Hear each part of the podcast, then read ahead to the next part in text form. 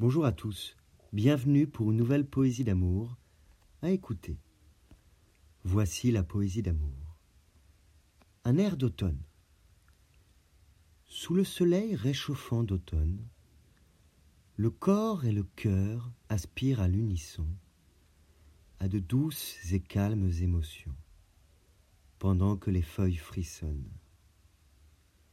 Les soirées fraîches de fin septembre appellent déjà les longues soirées de novembre, où le plaisir simple d'être à tes côtés serait un rêve redevenu réalité.